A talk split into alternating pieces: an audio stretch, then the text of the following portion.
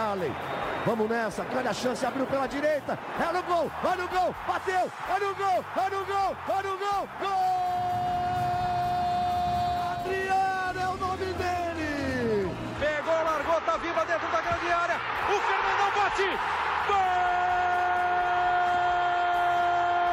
Faz o gol, garoto. Faz o gol, faz o gol, faz o gol, faz o gol. É no gol, é no gol, é no gol. É Torcedor Colorado, no ar mais um podcast aqui em Gé. Globo, episódio 198. Faltam duas edições para o episódio 200. Tomás Rames tem uma informação de cara, Tomás, por favor.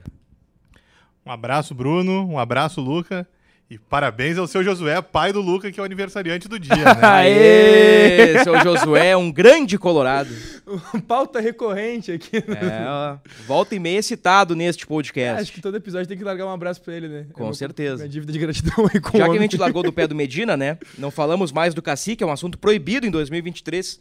Então vai um abraço pro seu Josué, um abraço pro Tomás Rames aqui, Tomás Furafura, que trouxe uma informação em primeira mão. um Tomás abraço, Fura Fura. E um abraço pra você também, Lucas. Seja bem-vindo mais uma vez. É, muito obrigado. É, Bruno, muito obrigado, Tomás, pela saudação. É sempre bom estar com os amigos. Dizem que esse apelido Tomás Fura Fura ele adquiriu lá em Tijuana, quando ele foi lá fazer reportagens do México e se apurou muito é, em maneiras de chegar na, no cerne das informações jornalísticas de maneira muito rápida. No último episódio, no 197, Tomás, como dissemos, né? Estava suspenso pelo terceiro cartão amarelo. Então tivemos a dobradinha Bebeto e Romário, Romário e Bebeto.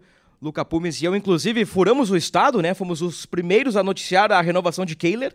Mas a gente é, a gente é da a gente é A muito bravo. A gente é, né? Até as coincidências e tudo no- no- nos ajudam. A gente falou bastante sobre o goleiro do Internacional e, e vários outros assuntos. E nestes últimos sete, oito dias, o noticiário do Inter está bastante movimentado. Já tem time titular encaminhado para a estreia no Gauchão e também para o próximo jogo treino. Tem nova contratação, mas que a princípio não vem para ser titular. Quem será o novo capitão do Inter? Esse é um debate que estamos promovendo aqui nos bastidores da redação integrada de Gé. Globo Tomás e Ramos. RBS TV. Mikael segue acima do peso. E ainda temos a polêmica Tyson para discutir neste podcast, além de atualizações de mercado. Tá, então, beleza. eu vou até o penúltimo tópico, depois eu vou embora. Daí Como vocês discutem esse último sozinho. O Tomás Ramos está voltando de suspensão. Escolha o primeiro tema, Tomás, para a gente começar. A gente começa leve ou já começa com aquele clima pesado? Pesado. Nossa clima senhora. pesado. Luca Pumes. A saída de Tyson, as declarações de Tyson e as suas repercussões. Tyson que na quarta-feira viajou para a Grécia para fazer exames médicos e assinar contrato com o PAOK. Já está em solo grego, inclusive. Já está em solo grego. Ah, acredito que a saída do Tyson, em primeiro lugar, ela gera. A gente tem que pensar no que, que gera de positivo, né? Porque o que tá feito, tá feito. O que gera de positivo é o Inter ah, alivia os cofres, tem um fôlego maior para contratar e possivelmente pode investir nos próximos dias em alguém que possa chegar para ser titular, que é o que a gente precisa, porque no momento em que o Tyson tem o rendimento, os rendimentos que ele tem ali é, financeiros, mas o rendimento em campo não está a, a esse nível, é, a gente precisa é, encontrar alguém que a gente possa colocar esse valor e que vai dar o resultado esperado. Se isso poderia ser possível em 2023, poderia. Foi possível, quer dizer, aconteceu em 2022? Não aconteceu. Eu queria que o Tyson ficasse, queria. Eu falei aqui em outros momentos que eu achava que esse ano ele ia eu achava que a cabeça dele poderia estar melhor, essa pré-temporada poderia fazer bem para ele, descanso, tudo mais. O Inter entendeu que não era assim. Se o Inter entendeu que não era assim, é, com todo o departamento de futebol profissional do jeito que é, com todo o entendimento que tem, eu não sou ninguém para dizer o- diferente disso. O Tyson foi infeliz com as colocações dele pós, pós saída do Inter, muito infeliz. E ele sabe disso. Ele já conversou eh, com alguns colegas jornalistas e falou que estava de sangue quente, que isso, que aquilo, tudo bem. Não era a atitude que a gente esperava do Tyson. Não era, mas tá feito, aconteceu, ele não vai deixar de ser colorado por isso. O cara tava jogando no time que ele ama.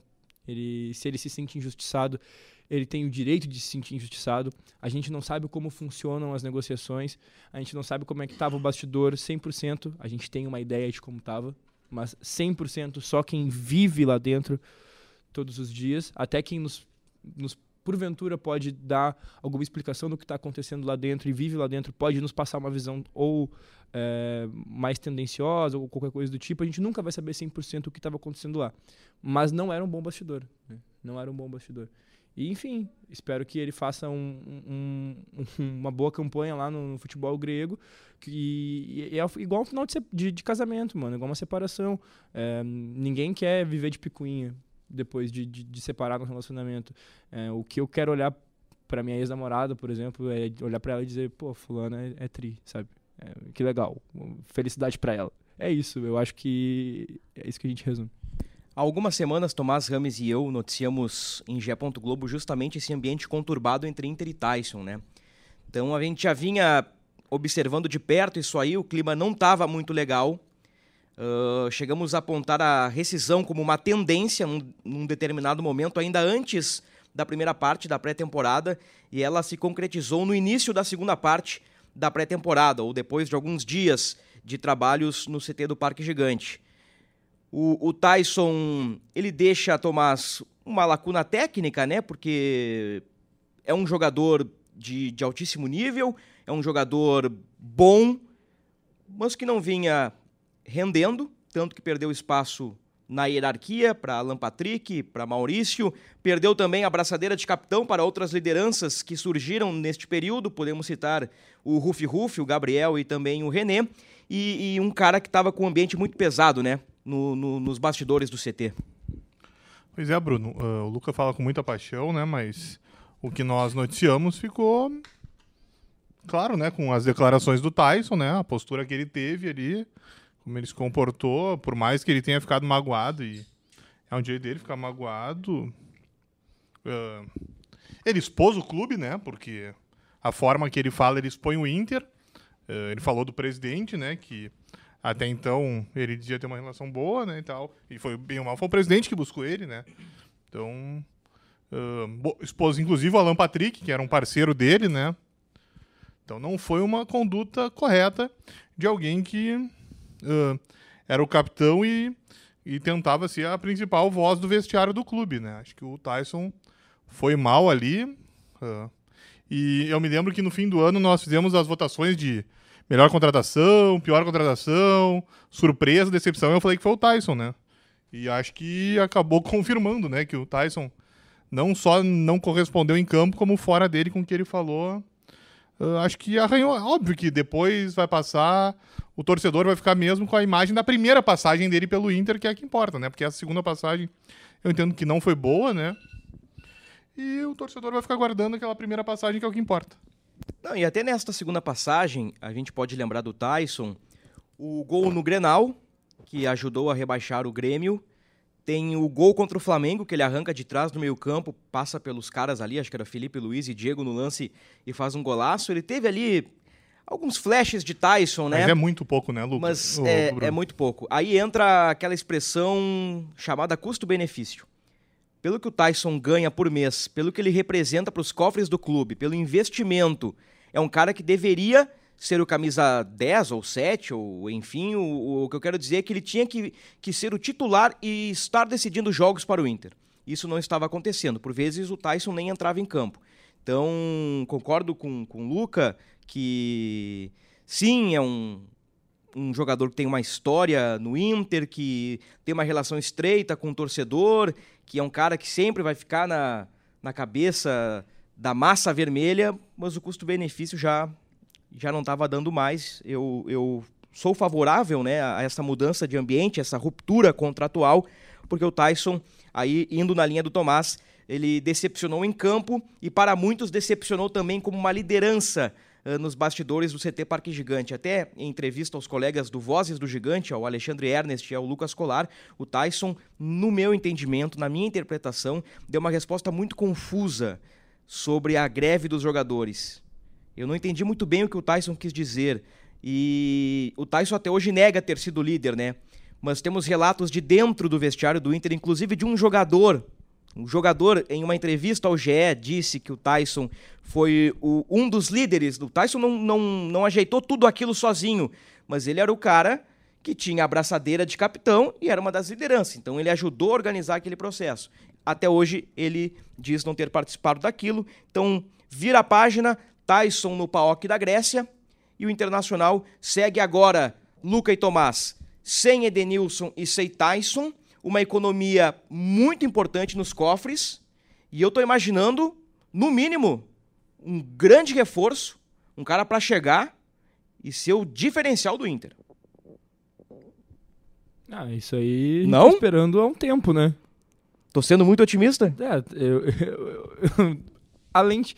Eu não acho que seja uma lentidão, né? O Inter fala sobre os processos, sobre tudo que precisava para contratar. Eu acho que como isso com o Tyson chegou a ser um embrólio, atrasou muito o, a, a, negociação. Se o Inter é, demorou, é porque também precisava ter total certeza de que poderia contar com aquela verba para trazer outro jogador. Se fala hoje aí né, na imprensa internacional do Quinteiro, eu acho ele um jogador fantástico, guardado as devidas, devidas proporções, sendo um jogador que é, bate bem na bola, joga pelo meio e pode cair pela direita também. Me lembra um pouco é, o começo de Andrés Nicolás Alessandro no Inter. E não, não que seja exatamente o mesmo estilo de jogo, mas. Bom, o Dali foi reserva dele, né? No River. Gringo, canhoto, joga pela direita, joga por dentro. Bate bem na bola, passional. Dá pra. Dá pra comparar. É. Não são iguais, mas e Dá pra comparar. Ele tem um, um, passe longo muito, muito interessante. Ele tem uma bomba no pé. O Inter faz tempo que não tem um batedor de faltas irrefutável, né? O Inter tem alguns, alguns jogadores hoje que, que vão ali e batem uma falta. Qual a tua opinião sobre o batedor de falta Vitor Cuesta? Zero gols na carreira. Cara, eu não quero falar dele hoje. Porque eu, eu, o Luca falou, ah, o batedor de falta. Eu fiquei pensando, me deu um estalo assim. Quem é o batedor de falta do Inter? Carlos de Pena. Carlos de Pena é um homem da bola parada, mas mais para cruzamentos, né, em, em, faltas laterais e escanteios. É, mas ele O Edenilson fez, o Edenilson fez alguns gols de falta, né? Mas o Edenilson não tá mais. Não tá.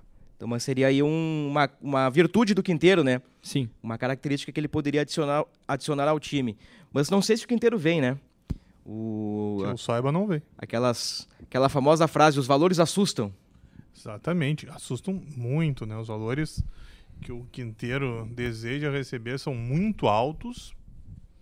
E, olha, a menos que uh, ele mude a conduta ou achem petróleo no Beira Rio, não será o Quinteiro, né? Pelo menos com quem eu falo, e acredito que com quem você tem falado também, Bruno, você deve estar tá ouvindo a mesma resposta que eu, né? É, o pessoal vai nessa linha do Luca aí de que é um jogador diferente. É um cara aí que pode chegar para ser titular.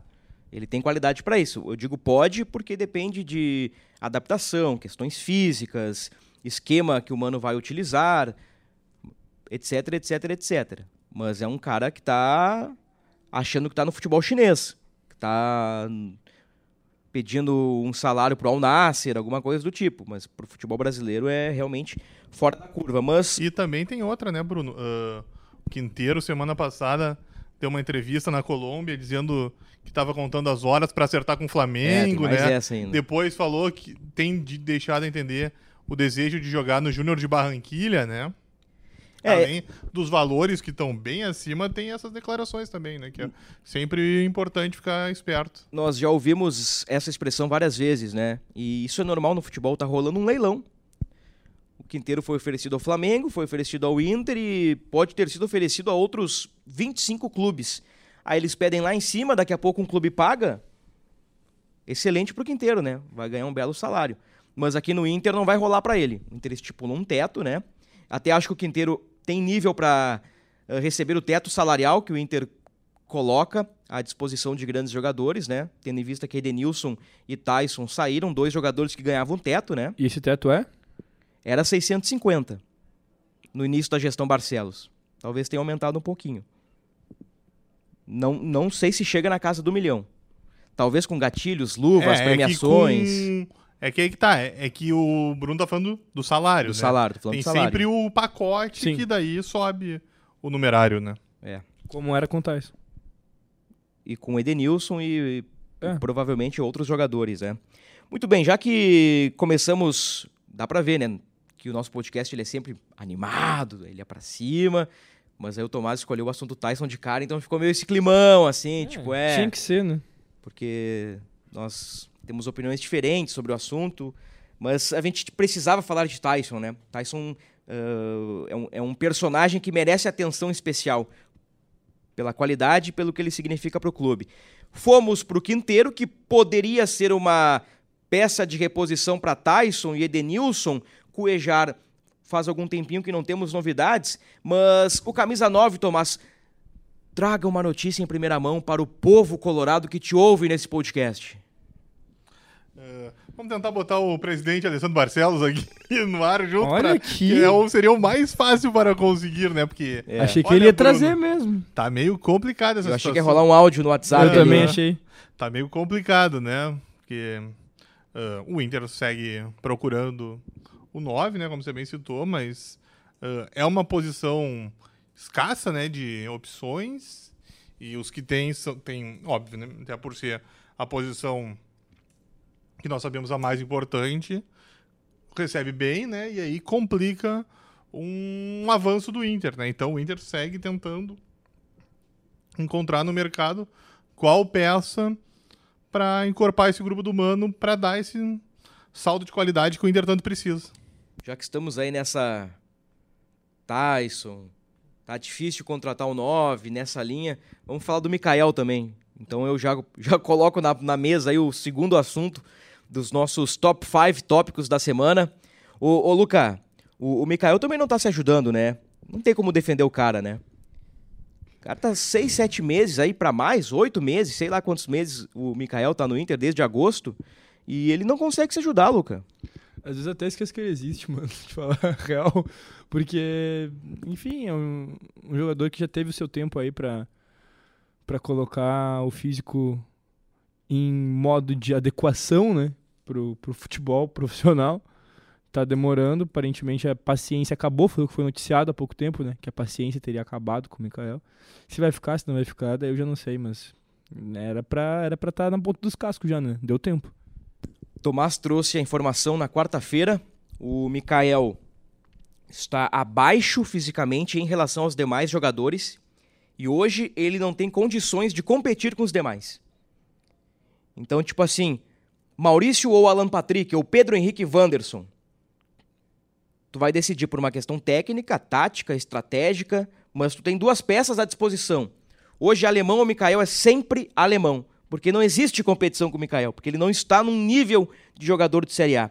E esse é o X da questão e este é o grande problema. E, e- e essa, para mim, é a grande incógnita. Por que Mikael não consegue entrar em forma? Por quê? Ele treina diariamente. Treina diariamente há quanto tempo? Desde agosto. No fim do ano passado, teve uma lesão no tornozelo, teve um- uma parte de pré-temporada, tem uma segunda parte de pré-temporada. Todos os jogadores ãh, devem estar no nível, né? Porque todos estão jogando e quem sobra é o Mikael. Então eu fico realmente, Tomás, ãh, com muitas perguntas em relação a este assunto. Procurei informações com o staff do Mikael. Vácuo. Não fui respondido. O Mikael, Bruno, foi anunciado no dia 28 de julho. 28 de julho, então vamos lá. Agosto, setembro, outubro, novembro, dezembro, janeiro. Tá para fechar seis meses de Mikael, um semestre. 10 minutos e sobrando de treinos. Mikael hoje sobra de treinos. Exatamente, ele não participou do jogo treino no final de semana. Ah, no, nos treinos de ah, quarta e quinta-feira, ah, ele também não estava nem entre os titulares, nem entre os reservas, e ele entrou nos minutos finais, né? Ah, o, o Mano subiu o Felipe e o Luca da base, o Felipe é zagueiro e o Lucas centroavante, e o Luca já passou o Mikael, né? Hoje, a opção que o Mano tem quando o alemão precisar sair é o Luca. Isso mostra a situação do Mikael, né? Uma sugestão de pauta no ar mesmo. Conheço o centroavante promovido da base que saiu de quarto na hierarquia para segundo de uma forma meteórica. É Luca. Era o quarto. Aí o Romero saiu, virou o terceiro. Aí o Mikael não se ajuda, já virou o segundo. Hoje é Alemão e Luca. Isso porque o Tomás não foi lá assumir, né? Senão ele voltava a ser terceiro, né? Ah, não, se o Tomás veste a 9, aí é Tomás, Alemão e Luca. Não, daí eu não sei, entre Tomás e Alemão, daí eu já vou ficando na dúvida. Mas falando sério, é, tá, tá pouco pra uma Libertadores, né? Cara, Pro Gauchão até vai, né? eu não sei, eu não sei o que que falta, né, pro, Inter hoje pra, pra contratar. É, Óbvio, as oportunidades Eu tenho uma resposta mercado- fácil. Vai lá então. Só abrindo parênteses, já... dinheiro. Daí- Mas daí nós não vamos contratar ninguém, né? Bom, mas esse é o dilema, né?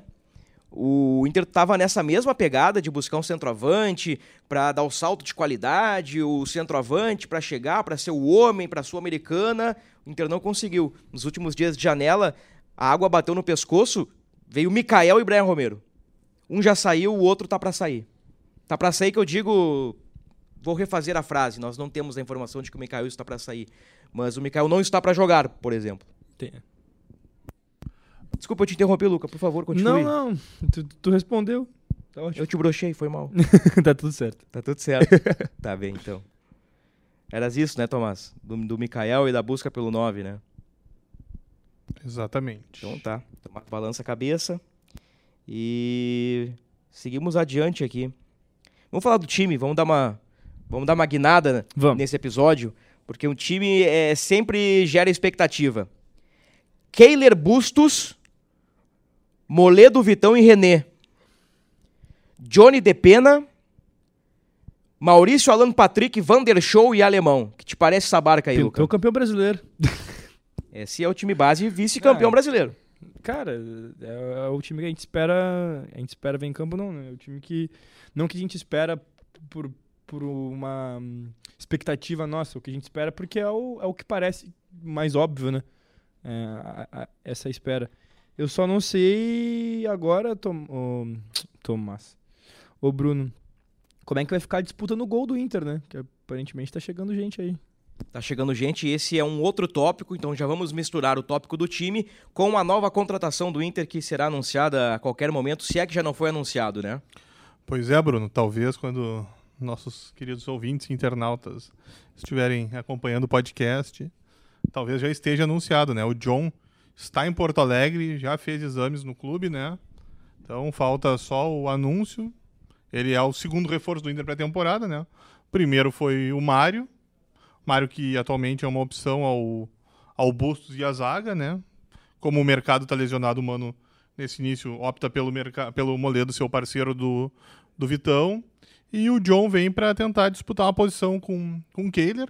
Eh, o Kehler larga na frente, né? Terminou o ano afirmado. O John, eh, que é, um, que é mais uma, um revelado pela base do Santos, tem 26 anos, 1,96m.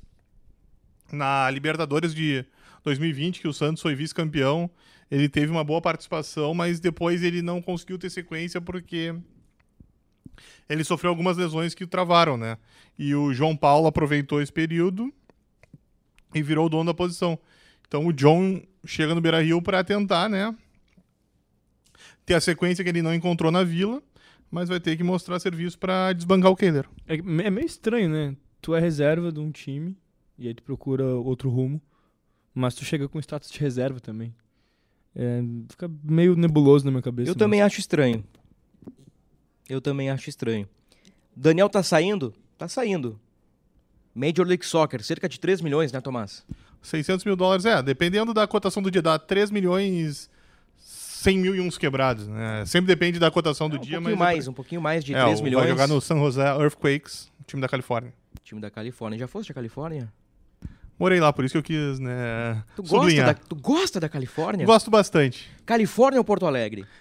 É, é, Califórnia é fácil. É que, na verdade, eu teria que comparar a Califórnia com o Rio Grande do Sul, né? Tá. Mas Califórnia ou Rio Grande do Sul? A Califórnia, não precisa nem precisava ter posto, né? Mas era só quis ajudar, né? Tá bem, então. O fácil. consultor de geografia, Thomas Ramos, nesse momento. Não, foi uma belíssima correção. eu- Eu não entendo nada de Estados Unidos, né? Deu, deu pra perceber, né? Mas o assunto agora é Kehler e John. Eu, eu dizia, eu dizia, Luca Pumes, que é, é estranho, né? Realmente estranho. Daniel sai, Inter contrata o reserva do Santos pra ser reserva. Um cara que tem 26 jogos pelo Santos.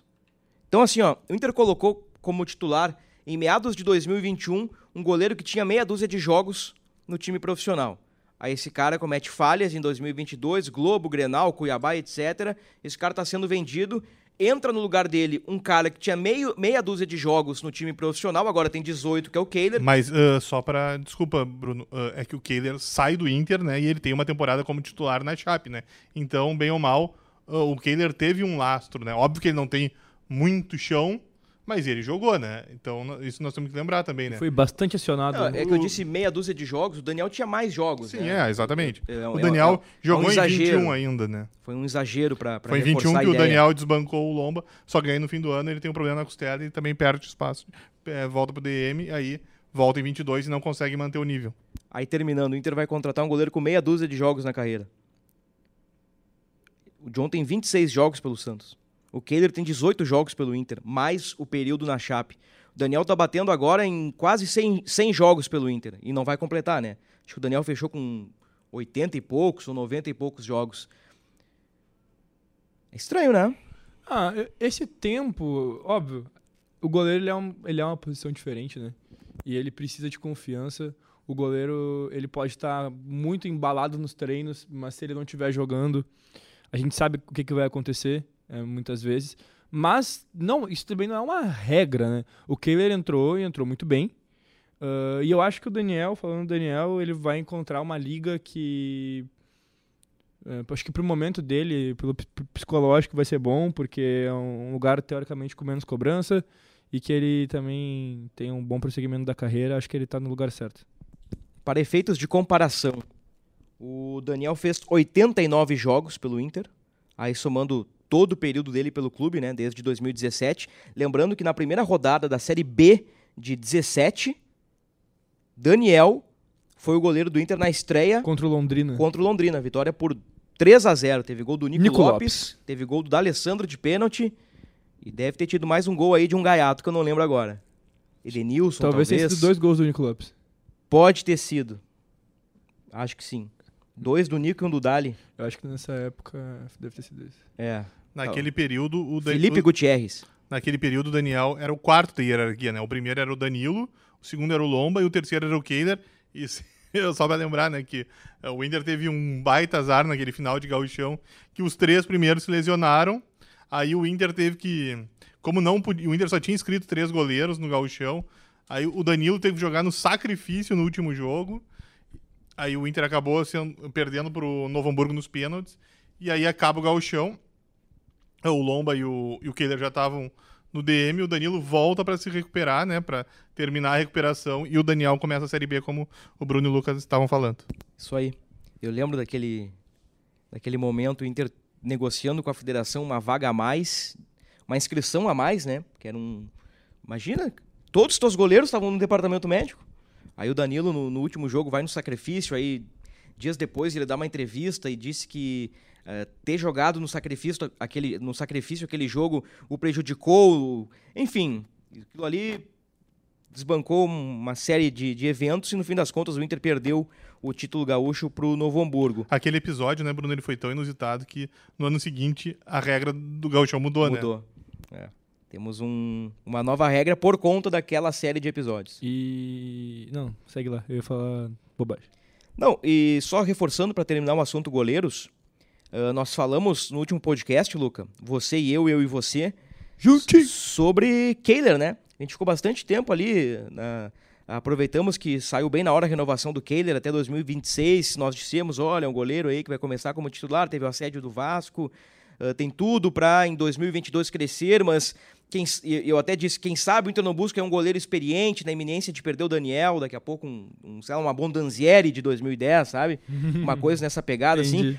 Um exemplo do rival do Grêmio, quando o Grêmio trouxe o Vanderlei, que era pra ser um. Só que aí o Grêmio não tinha um guri, né? Aí o Vanderlei chegou pra jogar, né? Ah, mas enfim. ah, e, e até a gente tinha informação de que o Inter buscaria um goleiro experiente nessa linha aí, um Marcelo Lomba pra ser reserva de Danilo lá atrás. Mas aí o John. Por isso que eu, que eu fico um pouquinho surpreso aí com essa contratação. É que eu acho que apesar do John ah, não ter tantos jogos, como você citou, né, Bruno? O fato dele ter sido um dos destaques na Libertadores, isso dá uma cancha pra ele, Dá. né? Ele foi bem numa Libertadores que o Santos foi vice-campeão, né? É, é, dá uma cancha, eu concordo contigo, mas se fosse na Libertadores de 22, não na de 2020. Que já se passaram dois anos e nesses dois anos ele foi reserva do João Paulo. Que, aliás, é belo goleiro, hein? Esse aí, se trouxesse João Paulo, esse aí desbancava o Ah, Kehler. não, mas daí não. Eu- pelo ele menos eu foi acho, um né? dos destaques do, Foi. Mas é isso, então. Ah, falamos do goleiro Inter. Então, com o Mário Fernandes, que. E aí, não é crítica pela crítica, é uma informação. Inter contrata o Mário Fernandes, reserva do Bustos hoje, e contrata o John, reserva do Kehler.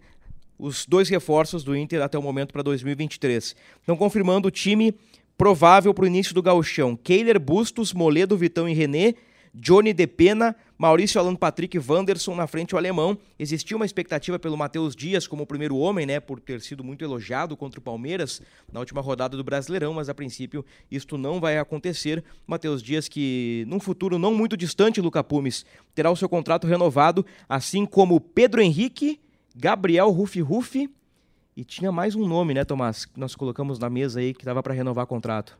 Quando o Inter bateu o martelo com o Shakhtar, Vitão, né? Vitão.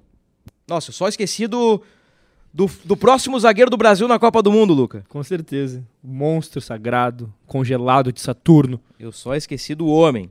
O time reserva do Inter atualmente: Emerson Júnior, Mário Fernandes, Igor Gomes, Felipe Taolara, Matheus Dias, Lucas Ramos, Estevão, Pedro Henrique, David e Luca. Emerson Júnior, Felipe Taolara, Matheus Dias, Luca Lucas Ramos, Estevão, Luca. São sete oriundos da base. É bastante, né? É bastante.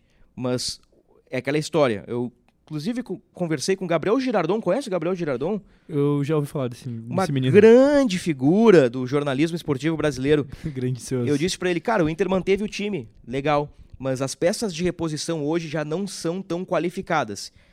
Elas são promissoras. E são duas palavras bem diferentes. É, o, ah, o Edenilson pode não vir, sei né? o quê, ah, o Tyson não sei o quê. Mas, cara, Edenilson e Tyson são jogadores de hierarquia, de jerarquia, como dizem os nossos jogadores, que impõem respeito aos adversários. O Inter precisa, então, né, Tomás? ah, contratar jogadores, reforçar o elenco para qualificar o grupo e também dar alternativas ao técnico Mano Menezes. Hoje o Inter conta com 26 ou 27, 26, não, 27, porque eu já, já tirei o Daniel, tô colocando o John, então são 27 jogadores no elenco e o Mano quer trabalhar com... 32, 33, né? Então tem que vir gente. Ah, vamos lá. Seria o, o volante o 28, ah, o camisa 9 o 29, né? Talvez venha alguém para o setor de criação ali, né? O 30. E aí pode, o Mano, Mano gosta sempre de olhar a base, né? Pode pensar alguém ali, ele geralmente puxa alguém para completar o treino, ele pode, ele tá vendo, ele tá acompanhando a copinha, pode surgir dali também caso o Inter não faça outros movimentos, né? Que, o, que talvez o grupo receba e nós ainda não descobrimos. Estamos atrás. Com certeza. E tudo estará nas linhas de Gé. Globo. Luca Pumes, vamos fazer um exercício? Vamos. A partir deste momento, por cinco minutos, você se chama Mano Menezes. Você treina o Esporte Clube Internacional e tem uma, uma fazenda com muitos bois e. e- Um é o. Messi, né? um é o Messi. E campeões ainda por cima, né? É. E antes Então- que o Messi, que nós conhecemos, inclusive. Então tu tá com o. Tá, tu tá bem. É. Tu tá bem, mas tu tem uma missão difícil. Braçadeira de capitão. Pra quem tu oferece? Aí, meu velho, ostenta, ostenta isso aí no teu bíceps. Gabriel Mercado. Gabriel Mercado. É um belo não sei, voto. só me veio na cabeça. É que É um ele tá belo machucado agora, né? Tá, não, mas. é, Mas pra temporada, Pra tem- né? Pra temporada. aí pra esse jogo, daí ele dá o jeito dele, né? Tu tens informações sobre isso, né, Tomás? Sobre o próximo capitão do Inter. Então, Bruno, ah, ainda não tá batido o martelo. Ah, o Luca acabou de citar a questão do mercado, né? Um mar- mercado talvez seja hoje a grande voz do vestiário do Inter, né? Ah, mas o mercado, hum, ele é gringo, como sabemos bem, né? Ele é argentino, né? E o Inter tem um pouco de cuidado ah, em competições nacionais e regionais pelo mercado não ter a língua portuguesa, embora ele saiba falar, tão boa quanto os nativos.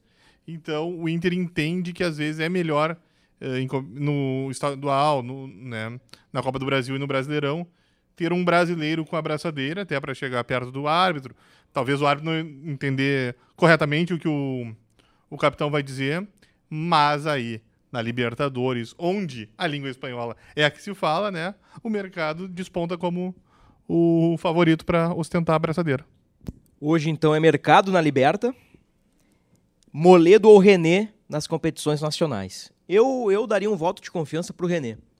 Eu acho um cara assim, ó, super tranquilo, uma liderança discreta, E positiva. positiva. Eu acho o, o papo do René muito legal. Eu acho que ele faz um feijão com arroz muito bom em campo. E ele tem o ideal competitivo. Compete e compete. Cara, eu, eu neste início de temporada forneceria a braçadeira de capitão a René. Moledo ou um René? bom voto, um bom voto. Eu fico com, é, acho que o, eu fico com o René porque nessa, nessa linha de, de, de a gente não saber exatamente quem vai ser a dupla de zaga, né? Então talvez o Moledo possa bailar aí. A gente tem Vitão, a gente tem Mercado, a gente tem Mário Fernandes.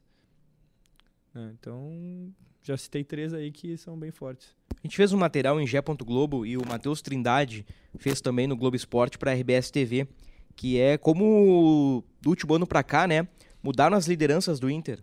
Então, encerrou definitivamente o ciclo do D'Alessandro, que veio para se aposentar. Encerrou o ciclo do Cuesta, que poucas vezes, mas eh, ostentou a braçadeira de capitão, mas também era uma das lideranças. Graças a Deus. O, o, o Dourado saiu, que era uma liderança e capitão. O Edenilson saiu, liderança e capitão. O Tyson saiu, liderança e capitão. Então, então vejam só, né? O, o Patrick, eu não lembro do Patrick ser capitão, mas ele também era tido como uma das lideranças. que Já faz um paneleiro. tempinho que saiu, mas também faz parte dessa ah, reformulação. E o Inter trouxe lideranças novas, né? Tem- temos aí o, o, o mercado, que já veio com, com a gestão anterior. O, não com a gestão Não, não, anterior. com essa gestão, com a, com a Guirre, tu quer dizer, né? Isso, com o treinador anterior, com, com o Diego Aguirre em 2021, né? Veio o Gabriel Mercado, veio o Gabriel Ruff Ruff, que naturalmente assumiu essa condição, né? Foi, foi bacana enxergar como foi natural o processo do Ruff Ruff, né? Ele chegou ali, mandou o papo, quando veio o cara já tava com a braçadeira de capitão dos líderes do vestiário do Inter. Isso foi muito legal. Tem o próprio René Moledo. Acho que essa oxigenação foi muito boa, né? E confirmando, nós conversamos recentemente com o presidente Alessandro Barcelos, foram 54 negociações em 2022 entre compras, vendas, eh, chegadas por empréstimo, saída por empréstimo, término de contrato, rescisões. Então foi uma loucura o 2022 do Inter. E fechamos, né? Tem alguma coisa a mais aí, Tomás? Alguma outra informação bombástica? Mais um furo aí? Olha, tia, até não, falei com a voz da pessoa que seria, É. né? mas Esse cara podia vir no podcast um dia, né? Contar É. umas histórias. eles têm bastante história Eles também. têm bastante história, né? Mas eh, vamos ver, né, Bruno, quais são os próximos movimentos do Inter, né? O Inter tá tentando encorpar esse grupo do Mano, né? Na próxima semana já começa o gauchão, então, óbvio que nós sabemos a, a restrição financeira que o Inter tem, né? Mas nós temos que falar a verdade, né? Faz dois meses que acabou o Brasileirão. Então, precisa me- se mexer, né? O, o grupo, você citou há pouco a questão do grupo ter perdido alternativas. Na Libertadores, a régua sobe, né? Então, o Inter precisa, sim, encontrar mais peças para dar uma encorpada, já que o Inter sonha, ah, busca voltar a ser campeão de algum torneio. E, claro, né? E se ganhar a Libertadores vai ser. Acho que o Luca vai enlouquecer, né? Vai ficar muito feliz, como todos os colorados, mas o Inter pretende fazer uma, uma grande campanha e precisa mais peças para ir longe nessa, nesse torneio que é tão desejado. Fechamos, Luca Pumes. Fechamos. Queria dedicar esse programa uma pessoa que eu não sei se já falei nesse programa aqui, chamado seu José de Ornelas da Silva. Seu Josué, grande figura. Uma boa ideia. 51 anos, meu velho. Parabéns pra ti. Em que ano nasceu o seu Josué? 1972. Pô, seu Não vamos Josué. errar, né, Luca? Pelo amor de Deus, né? Seu Josué é tricampeão brasileiro, É, bicampeão da Libertadores, é, campeão do mundo, é. campeão da Copa do Brasil, É, da Sul-Americana. da Sul-Americana, da Suruga Bank, Da Recopa, duas da vezes. Recopa e N campeonatos gaúchos, né? É, ele viu muita coisa na vida dele. Ele viu muita coisa. Ele viu times muito bons, mas também viu times muito ruins. Um abraço pro seu Ele Josué. tava contando agora do, da- do Grenal do século ali e da, do campeonato perdido na sequência e de tempos que ele viveu. Ele falou que foi a dor maior que ele teve com o Inter. E depois ele disse, pô, o Abel merecia, o Abelão merecia voltar e, e ganhar o que ganhou. Então tá, senhoras e senhores, fechamos o podcast 198. Voltamos na próxima semana com muito mais. Semana movimentada, sair do Inter, né? Tchau!